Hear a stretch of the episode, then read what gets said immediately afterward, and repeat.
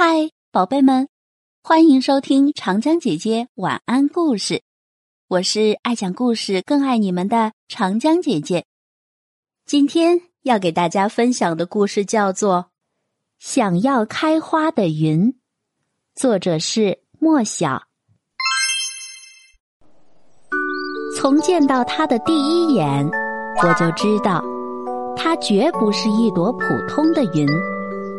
每次我坐在院子里练习画画的时候，它都会停在我的头顶上空，有时溜达着偷看，有时皱着眉头思考，直到我在纸上画出一片灿烂的花海，那朵云的眼睛才开始变得明亮。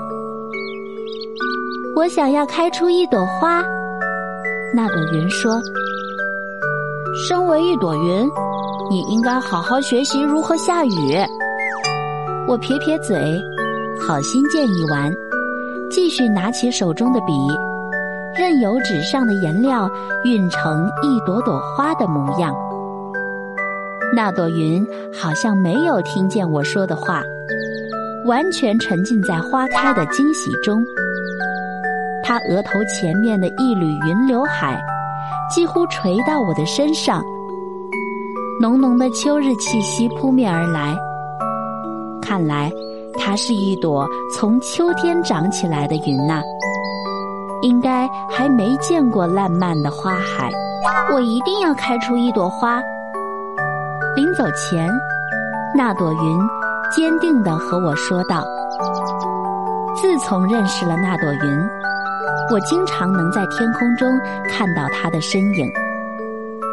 早晨，那朵云在天空中努力练习着，让自己的身体向四面八方舒展。你看，我像一朵花吗？那朵云眨巴着眼睛问我。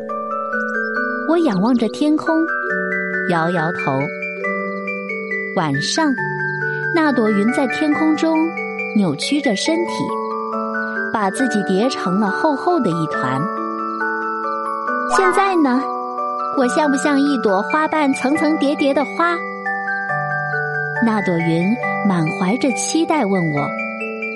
我低下头，默默地摇了摇头。整个秋天，其他地方的云都学会了下雨。完成了一朵云该完成的使命，只有我家这片山林没有下过一滴雨。那朵云仍旧每天在变换着，潜心研究各种花的模样。看着其他云对那朵云冷嘲热讽的模样，我突然觉得难过，想要给那朵云一个大大的拥抱。也许你真的应该学着怎么下好雨，这才是一朵云该做的事情。我苦口婆心的劝道。那朵云彻底沉默了下来。许久，它睁开眼睛，缓缓的说道：“你说的对，也许我不应该想着变换出花的模样，而应该思考如何让自己变成一朵真正的花。”那朵云离开了，随风飘到了高空之上，越升越高。我头顶的天空碧蓝如洗，再也看不到那朵云的身影了。